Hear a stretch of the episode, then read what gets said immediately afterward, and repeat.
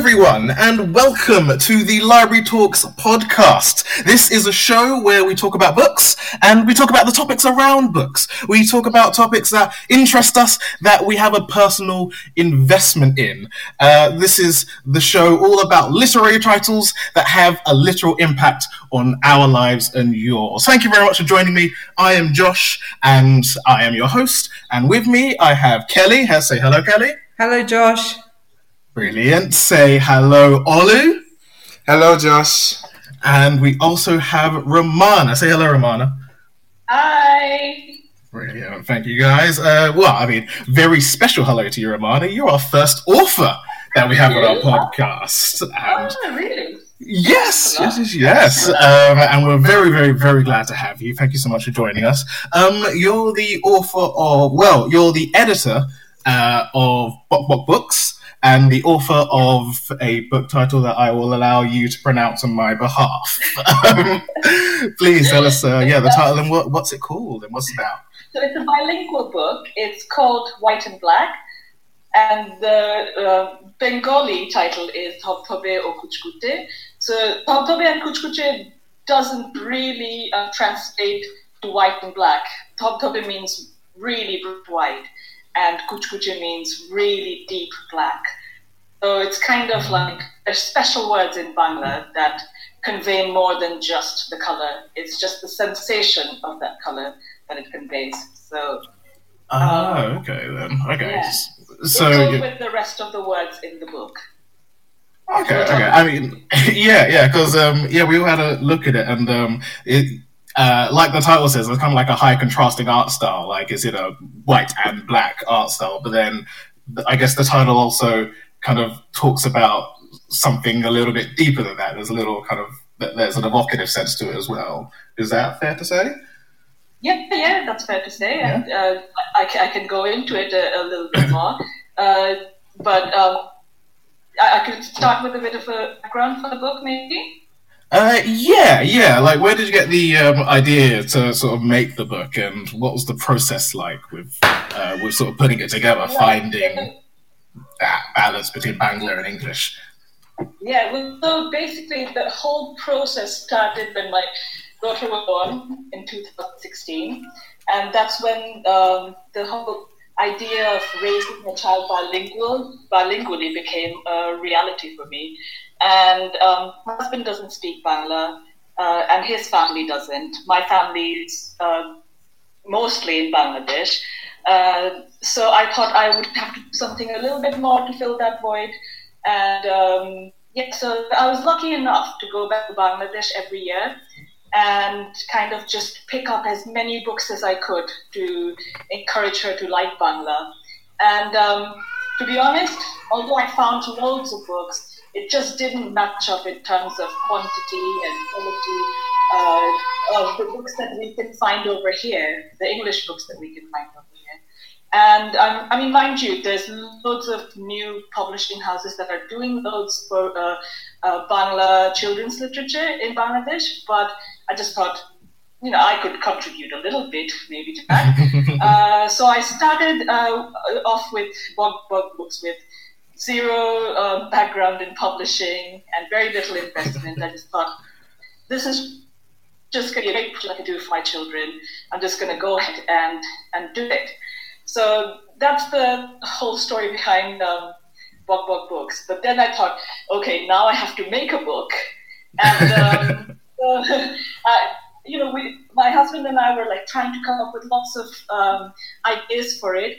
But then one day when I was giving Rabia a bath, I just I put on the Bangla nursery rhyme for her, and when I give her a bath, and um, so uh, it, the the video started playing um, Hon Hon Pon Pon, which is a, a poem by a very famous uh, Bangla uh, poet called Shukra and um, he wrote in the 1800s, but he's still very much alive in Bangla children's literature uh, even now. And um, so the poem has these special words um, that are kind of like onomatopoeia, but they're more, it's not just sound sensations. It's, uh, you know, uh, it's basically a whole range of sensations that it conveys. Uh, so I thought Bangla is filled with these languages, and you know, why don't I just introduce this to a wider audience? You know, because there's such fun words. Uh, so yeah, I just uh, looked into it a little bit more, got more interested in it, and after that, it kind of all just you know fell into place. I just thought it's going to be a black and white book because I love the whole idea behind introducing books to newborns because I didn't know that before I had my daughter. Somebody came and told me, you should read from, to your child from day one. And I think that that's made a massive difference. So I thought, let me uh, go with that idea. And then, luckily enough, one of my favorite artists, the, uh, the illustrator for the book, Farah Khandukar, was actually in the UK at that time. She was doing a, uh, an MA in um, illustration. So I thought, um, why don't I just meet up with her and just beg her? For pennies? and um, and yes, she really liked the idea, and she uh, kind of went with it, and it was a massive steep learning curve, and I'm still learning, but I feel like it's kind of geared me up for more projects in the, in the future. Oh, I love that. I love that. Yeah, that you just had, uh, well, you kind of realized a sort of gap in the market that there was uh, something that you wanted, that you wanted for your children, that you didn't, that you wasn't finding to a good quality anywhere else. So you just went out and did it yourself. That's like, that's insane. Like, no one ever like feels that they can, but you have the confidence to do that, which is like just absolutely amazing. Uh, and I love that you said that, um, yeah, the um, the kind of stuff that you're hinting at in the book that uh, that aren't quite onomatopoeia in the Bangla language, just like kind of beautiful, playful, kind of evocative kind of stuff in the in the words that goes a little bit deeper than just the literal text itself.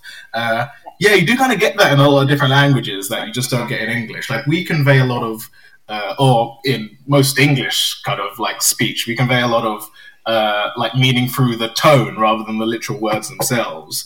But yeah. you're able to kind of access a different type of emotion, a different kind of oh, yeah. evocative sense through exactly. the Bangla language, right?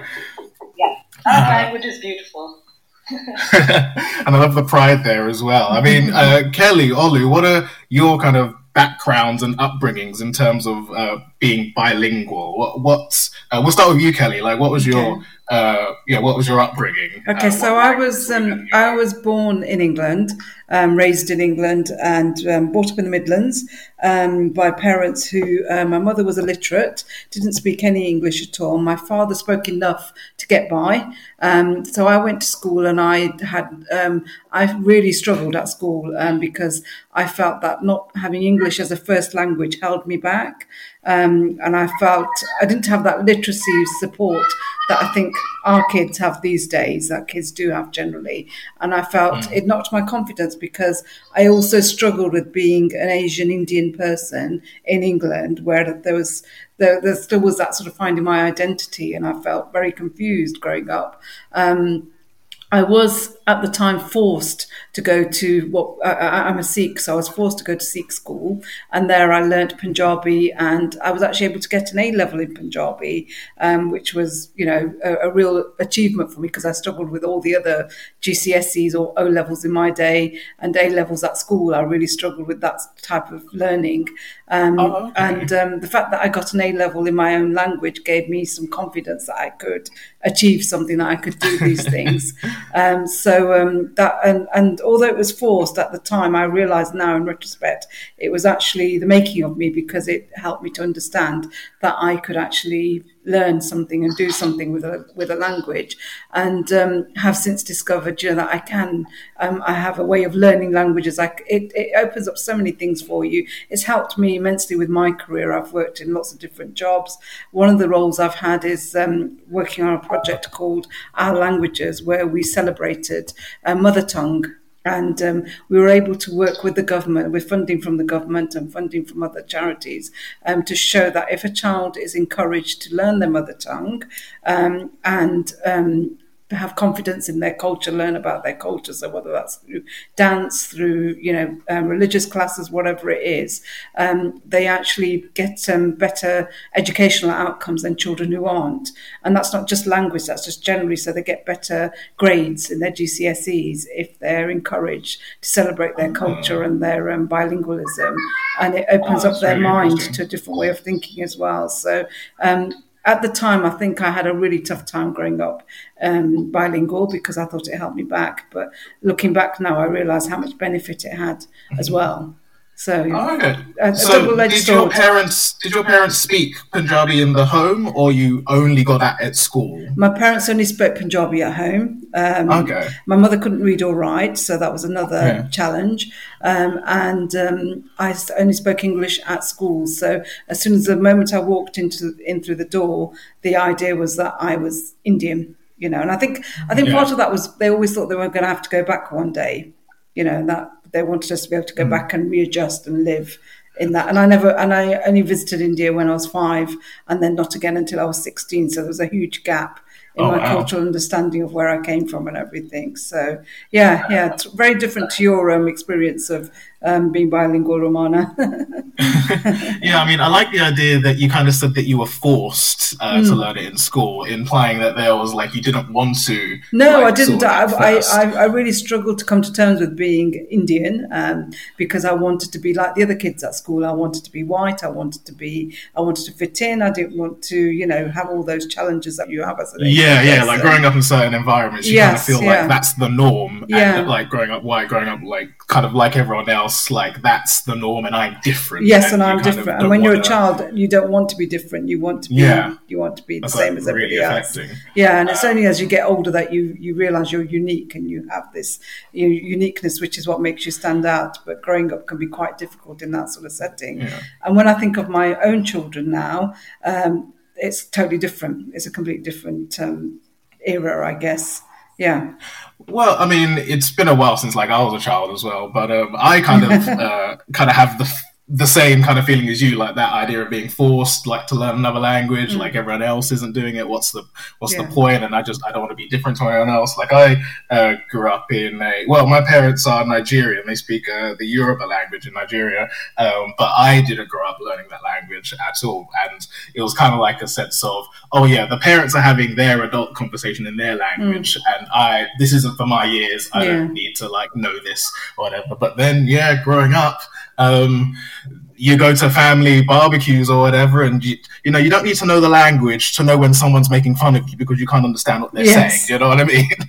there's there's like an element of yeah, I've like lost out in in some sense, in some way, because yeah, I didn't grow up with that. Uh, and I guess this is kind of where white and black is helpful because it kind of makes learning a different language in a sense Yeah. like fun Yes, rather than yeah. just your parents forcing you or society kind of making you feel weird for doing it. Like Yeah, if you can yeah, see yeah. white and black in a I, I think it's I think it's really clever because um, when I grew up, you could only get books in Punjabi or books in English. There wasn't a crossover. You know, you, you had to Yeah. read one or the other. You couldn't read them both at the same time. And I think bilingual books now have really moved on, and I think that's really exciting. And what Mm. you've done, Rumana, is to show that it's fun in both languages, and that can be quite hard. Um, to, that was hard to find when I was growing up.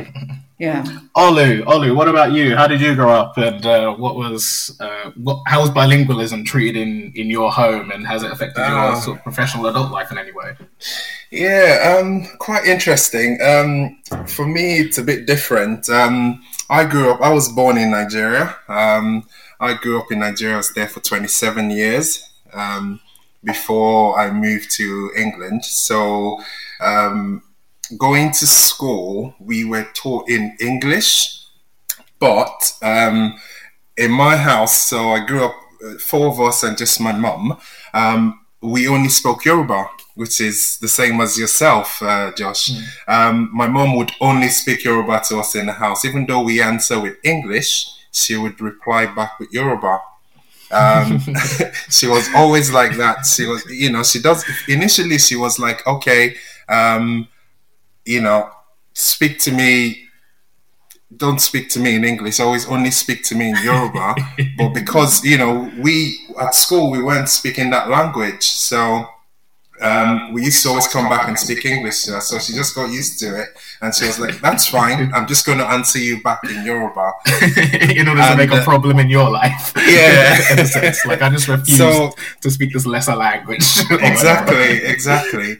So it, it was quite interesting. Um, obviously, we then had to learn how to write it as well, apart from speaking it. And then I had grandparents who spoke a different dialect of the same language, oh, that's the worst. which even made it a bit more difficult. Um, so every time we went to see my grandparents, they'll be speaking to me and they'll they'll be insulting my mom in that language, saying, "Why haven't you taught them how to understand this this side of the language? You've only taught them the basic side of the language." And you know, so again, we had to learn the dialects of that one language as well. So yeah, gr- growing up was it was fun. Um, being able to speak English to us was obviously the second language, as it were. Um, but because we were all taught in English, it, it made it made things look a bit different from our point of view. So when everything, you know, when you watch TV, it's all in English. Everything around you is in English. But my mom made sure that you know that Yoruba everywhere we went to. So unlike you, when we go to family gatherings, no one can make fun of us Yeah, because we're, we're, I'm jealous. we're all speaking the same language. Um, so yeah, and I loved it. I, I was never really good at writing it, um, but you know, speaking it was was was um, really good. Um, and Nigeria being the way it is, it's we've got loads of languages. I'm sure it's the same with Kelly and Rumana.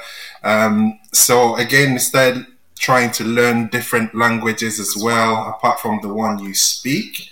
Um, and we speak something called Pidgin English, which is broken English as well. Ah, so yeah. everyone, everyone had to learn that as well. So basically, you don't when you see your friends, you don't speak proper English. You know, if you speak proper English, they'll look at you and they'll be like, "Oh, "What are you on about?" You know, you have to speak that pidgin English, which is a mixture of English and Yoruba, and you know, and so yeah, language was quite interesting growing up.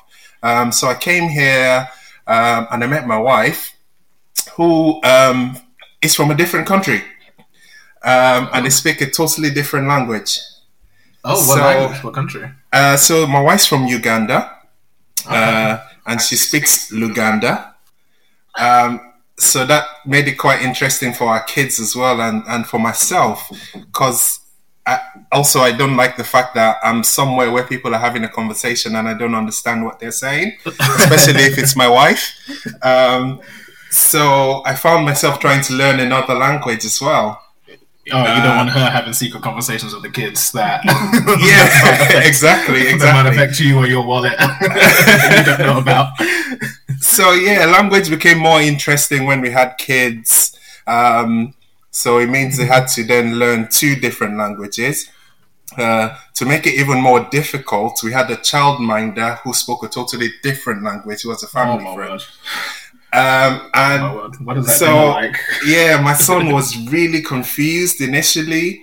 You know, he would speak the language of, of the child childminder to us and we'd be like, well, what's he saying? Is that from your language? No, is it from yours? You know? A who's who? yeah, yeah, so- about? it was it was quite interesting, but you know, I I, I- loved it, um, and I still you know have an I mean, this is this is probably like a good jump off into like the next question. Although I'll briefly like stop back on what you said previously. I like the idea of your grandparents telling your parents, "Oh, um, I'm telling your mom even like, oh, you've only taught him the basic languages. In my language is advanced, and you've only given him level one.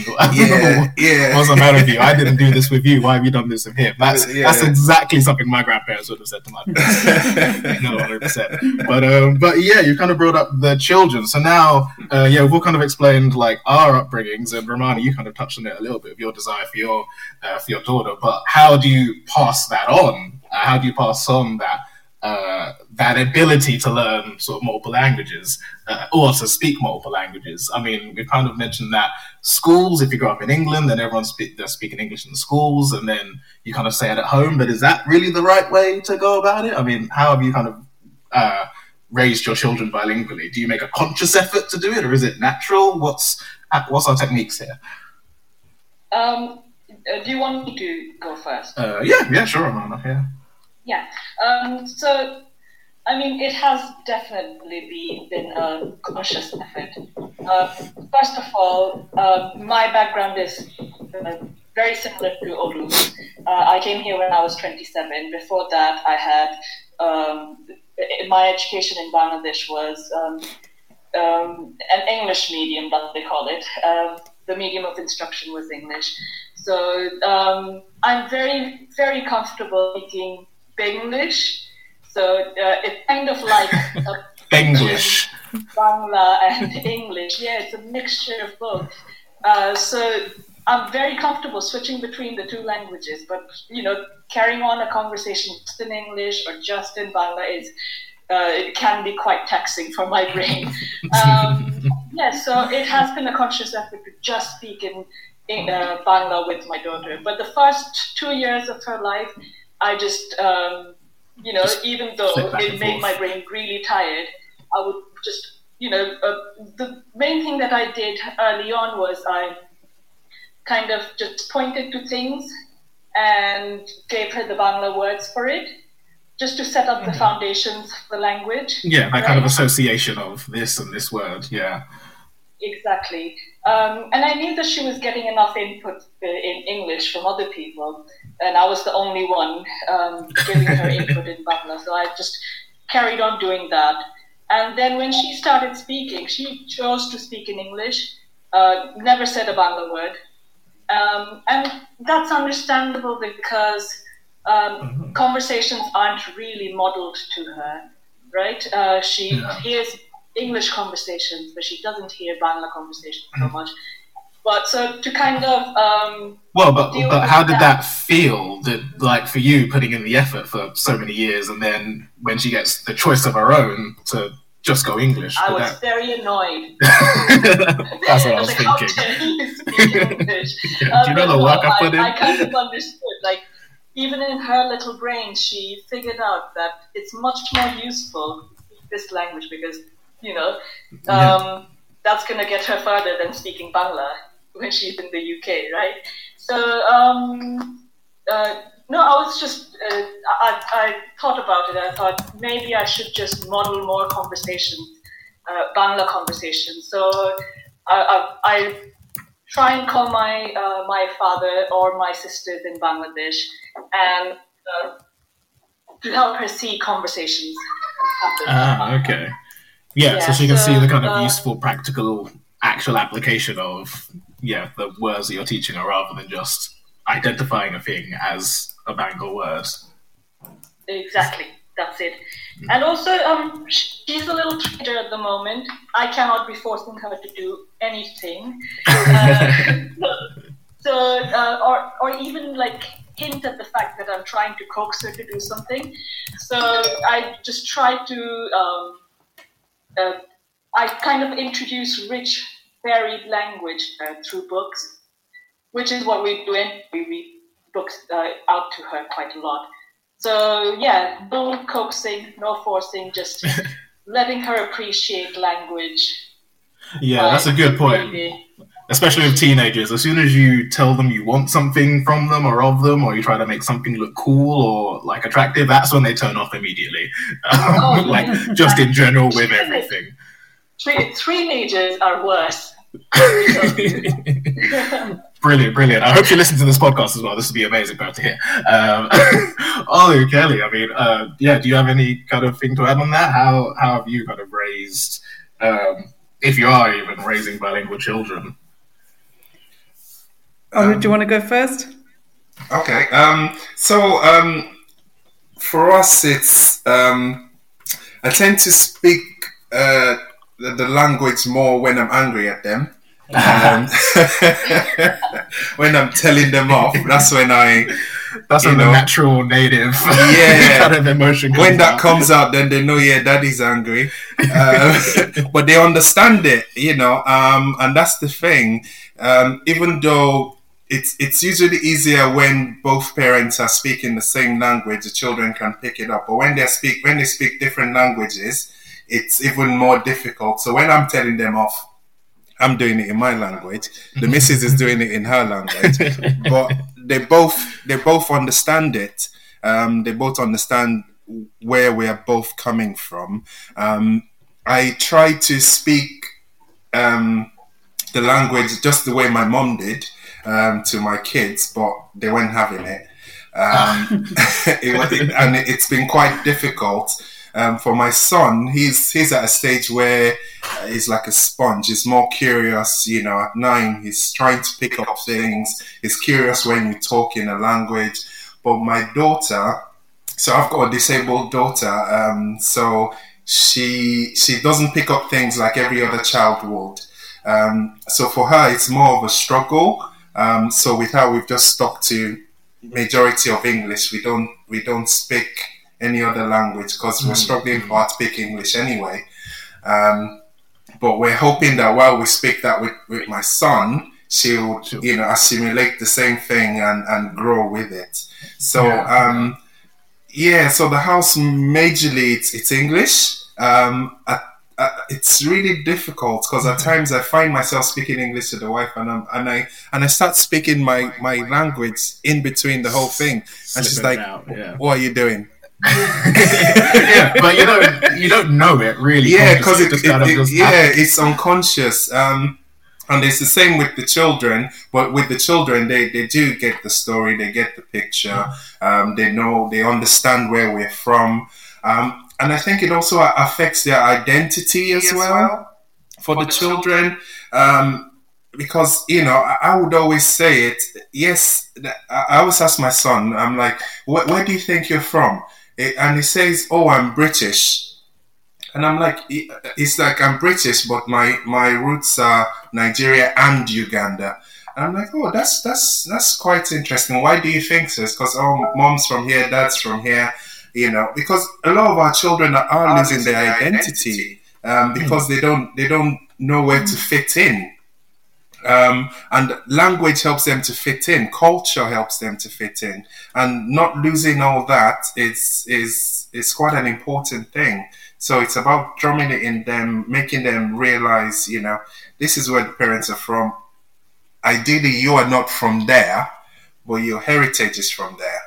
Yeah, yeah. Um, so that kind of work, like making that kind of conscious effort, is important too. It is, yeah, and yeah. it's a, it's it's hard it's work. A real, it's a real dilemma. I still find I still get asked, "Where are you from?" And having a name like Kelly Sadie Badwell, people always. Yeah. the first thing they always ask me is, "Where are you from?" And I'm kind of like, "Right, okay. So what do you mean? Where I'm from? Derby." I was born there. Yeah. of, okay, and then, and then they kind of don't know what to but, say next. Really? Said, you're, you're, asking yeah. about my heritage. Okay, my heritage is Indian. My parents are from India, but I was born in this country. I have an Indian heritage. Yes, you know, and it's that kind of, and that can be quite a distinction to make because I still see myself as Indian, but I'm also British. So it can be quite, um, yeah. That's one of the questions people generally almost always ask me. and yeah. you kind of almost have to place yourself and prove. And I think bilingualism and culture and heritage are such an interesting topic, you know. Are, and it's yeah. it's yeah, yeah. It, it does a lot of it does go hand in hand, but um, it's a really um, it's it's a it's, it can be a very divisive topic as well. It's it's a, a conversation that can be really difficult to have. But yeah, you're absolutely right, Ollie. That that conversation about where are you from is very yeah yeah well yeah because it's normally presented in a way that it should be a very simple question yes. with a very simple answer but it often isn't which is fine it's uh, yeah, uh, like yeah. You know, that answer can be multifaceted it could be split amongst well yeah like oh like your children there's a uh, there's I was born in this country but my one my one parents from this country my yeah. one parents from this country and we also have grandparents that speak a different dialect from this like sort of region mm. and uh, yeah it can and all of these things make up me, make yes. my identity. Yes. Yeah, and that yeah, is yeah, fine. But then, um, yeah, certain situations, certain environments, uh, the world you grew up in might not make, might not uh, uh, accept that answer as valid, which is sad sometimes. But yeah, uh, but then we have, well, yeah, more kind of culture, more uh, activities and events and media and you know, books and films and stuff that normalize that kind of multifaceted, multilingual idea, which I think is good, which we're seeing like more and more out there in the world. Hence, um, getting white and black on the podcast. Um, um, so yeah, my, so just to go back to um, my children. Um, so my children aren't bilingual; they both speak English mostly. Um, um, one of the one of the challenges I've had is I married somebody who is from India, but he grew up in Australia as well. But he speaks Hindi and he speaks it in a very modern way, and I speak Punjabi in the way that was probably spoken about fifty years ago in the village that my parents came from. so um, when I speak, he tells me I sound like his grandmother. So not very romantic at all. um, so we're not. Um, we, we, don't. We tend to speak in English to each other, and um, my Hindi is good, and it comes from Bollywood films because that's another passion of mine. Um, and um, but it's I, I, don't feel you know as confident in it as he does. And um, again, he he speaks English. You know, there's um, bit of Hindi and a English, bit of English. Yeah, it's, it's, yeah, so yeah. So um, yeah, so so we've again a bit like you, Ollie. We kind of go back to speaking English because it's a language we both speak well, and hence yeah. the kids are picked up. They do know enough words to be able to communicate with. They go to India every year um, and spend the summer there with their grandparents, um, but their grandparents both speak English as well as as, as do all their cousins and uncles and aunts. And when we go over there, it's a novelty for them because they're like, speak to us in English because we want to learn it properly. We want you to talk English all the time. Don't speak anything else. Yeah, kind of, right. Okay, we're here to learn your language and you're trying to, you know, and it's that kind of, yeah. So um, that, that's always quite interesting. And, Gosh, and yeah. I find that when I go to India now, it's no different to being in England. There isn't that cultural divide anymore.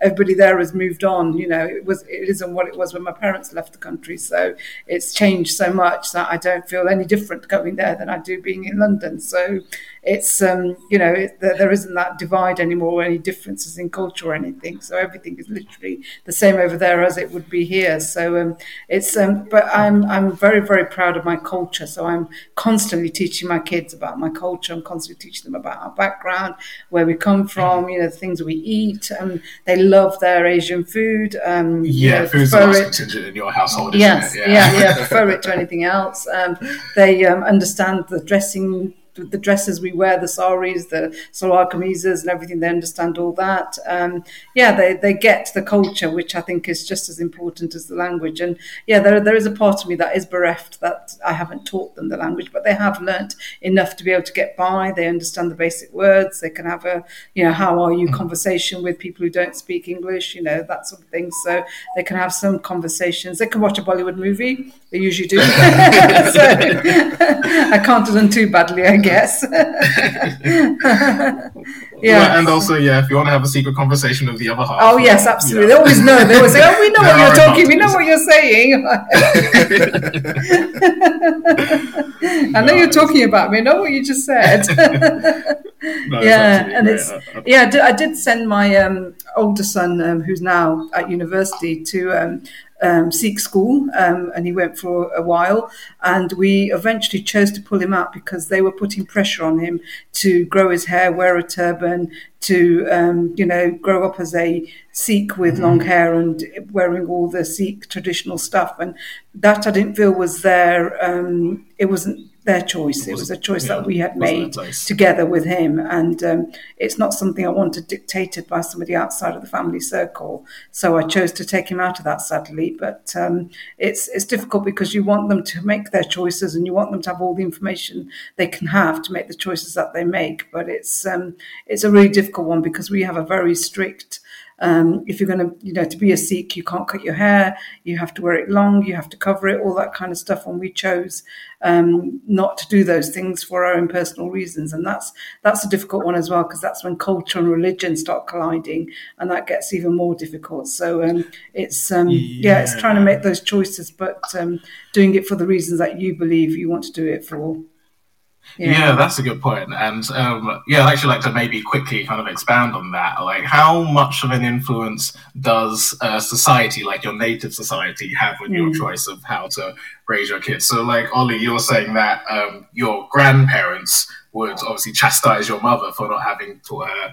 Uh, not having her, not her having taught her kids like her specific, their specific um, sort of dialect. Uh, so, like would that then kind of spur your mum because you know her her elders are telling her to do a certain thing, um, does that like Um, make her want to do a certain way or? Well, I think the thing about my mom was she was a rebel. So whatever whatever you say really doesn't change what she wants to do. Um, so as much as because interestingly, um, a little story about her. Um, so my dad was a Christian, and my mom was born into a Muslim family. So she converted to a Christian to marry my dad. So my granddad had always not liked us because we were Christians, and he was a, a Muslim. Um, so that even made it even so the relationship was a bit tricky um, because he, he used to call us a name which meant Christian. Um, every time he looked at us, he would be like, "You Christians," kind of thing. oh, okay, kind of like a yeah, like so a I, I found him really funny. Yeah, like a slur. Um, so every time he said that to my mom, my mom just goes, "Oh, he's just this old man ranting again," kind of thing. So she never really made the effort. She just said to us, "Look, if you don't understand, if you want to understand it, you know, this is what you need to do. This is how you can understand it." And at the end of the day, we all got to understand it um, at our own Okay. pace and time because we weren't we weren't forced to do that. So then moving down the generation for you, and feel free to interject, Rumana or Kelly, but um, yeah, does your parents, does their kind of influence on you, like have any influence on how you raise your children? Absolutely, Oh, yeah. It- you know, it's it's it's because it's culture. You want to continue that culture and that tradition. So, as Kelly was saying, you know, the children know about all the you know traditional clothes we have, all the food we eat. You know, the kind of as you may know, just from growing up, when you want to greet your parents, you have to Oh, you know lie down lie down flat on the floor. yeah. You know, yeah. Um, full on press up, yeah. yeah yeah so all those kind of things you, you want to still keep those and and in that and not let it go with any new traditions that because they are born in england and they are british does not mean that they lose the tradition um, because the tradition is part of us and it should remain part of us as well Yeah, I'll So- definitely say on the um, on the kneeling, uh, it's, a, it's a sign of respect for your Yeah, elders thing. yeah. Um, we do the same definitely thing in our culture as well. Yeah, the the, Ah. the boys have Oh, they they still there's, they uh, will still do it, and they touch their grandparents' feet when they meet them, and that's um, Yeah. that's like a sign of respect as well. And we always greet with our hands together, and we have a certain way of saying hello, which is Sat Sri Akal, which is you know kind of be blessed kind of thing. So God is one sort of Uh, thing. So I remember. I remember. I have. I have an uncle who, um, and you know, I'm, I'm about to tell a story here, and I pray to God my dad doesn't hear this, but I have an uncle um, older than This my is a father. podcast. it's going everywhere. I know. Oh, you might not hear me next week.